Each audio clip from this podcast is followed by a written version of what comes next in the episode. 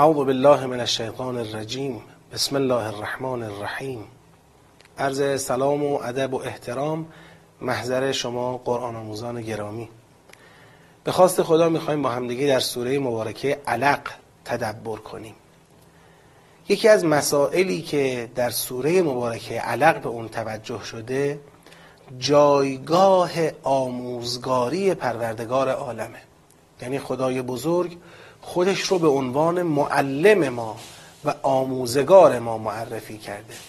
این معلم بودن و آموزگار بودن یکی از شعونات پروردگار بودن اوست. یعنی اینکه اگر قرار بر اینه که خدا ما رو پرورش بده و رشد بده و به کمال برسونه این پرورش دادن و رشد دادن لازمش یاد دادن خیلی چیزاست. هر کسی که بخواد انسان رو پرورش بده باید یک مسائلی رو هم به انسان آموزش بده. اصلا پرورش در پرتو آموزش اتفاق میافته. خب حالا سوال اینجاست. آیا خدا پروردگار ما هست یا نه؟ سوره مبارکه علق برای این مسئله استدلال مطرح کرده و خواسته بگه هر کس که آفریدگار انسانه حتما پروردگار انسان هم هموست. خدا کسیه که انسان رو از خون بسته ای خلق کرده. شما تصور بکنید یک سلول می‌خواد تبدیل به انسان بشه. این سلول برای اینکه به انسان تبدیل بشه باید پرورش پیدا بکنه.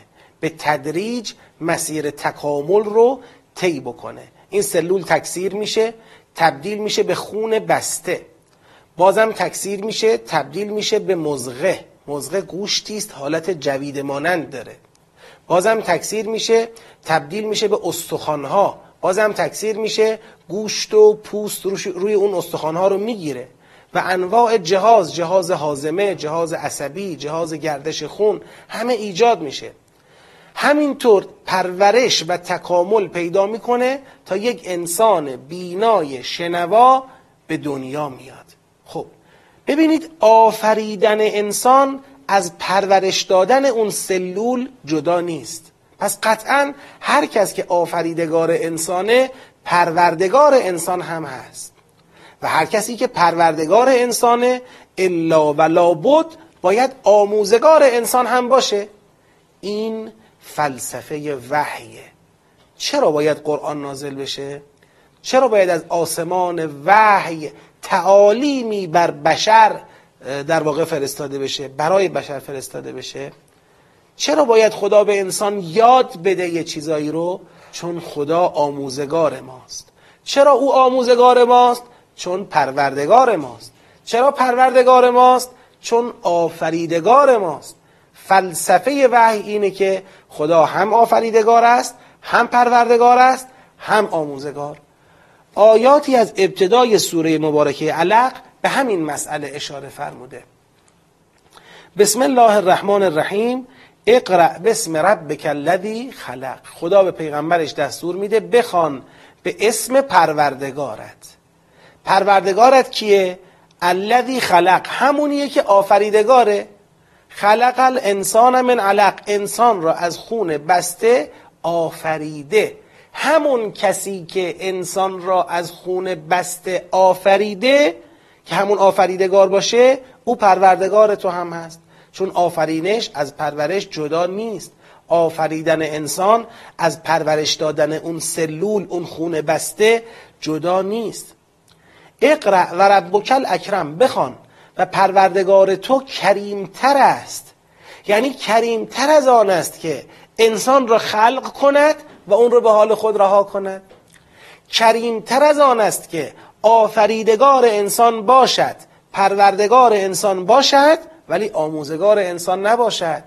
کریمتر از اونه که انسان رو متحیر با کلی سوال که از کجا آمده ام آمدنم بهر چه بود به کجا می‌روم آخر؟ انسان رو با این سوال ها بخواد رها بکنه. اقرأ و ربک الاکرم. بخوان و پروردگار تو کریمتر است. چرا حالا کریمتره؟ الذی علم بالقلم.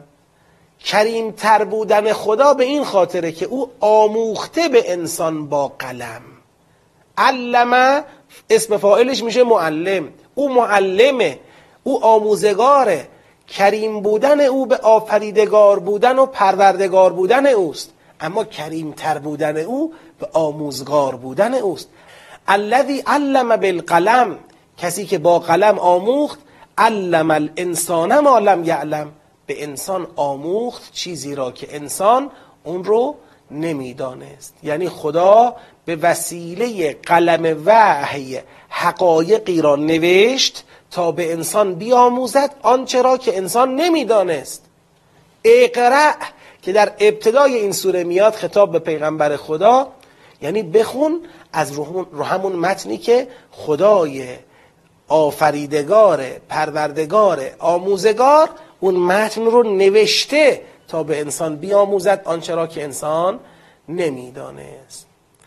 پس آیات یکم تا پنجم سوره مبارکه علق می‌خواد فلسفه وحی را مشخص بکنه. فلسفه وحی تعلیم آموختن به انسانه اساس این آموزگاری پروردگار بودن است و اساس پروردگار بودن آفریدگار بودن است. آفریدگار پروردگار کریمتر از آن است که آموزگار نباشد. او برای آموختن به انسان متنی را نوشته و پیغمبری را مبعوث می‌کنه. به او میگه اقرا این متن را برای بشر بخوان. تا برنامه بعد شما رو به خدای بزرگ میسپارم.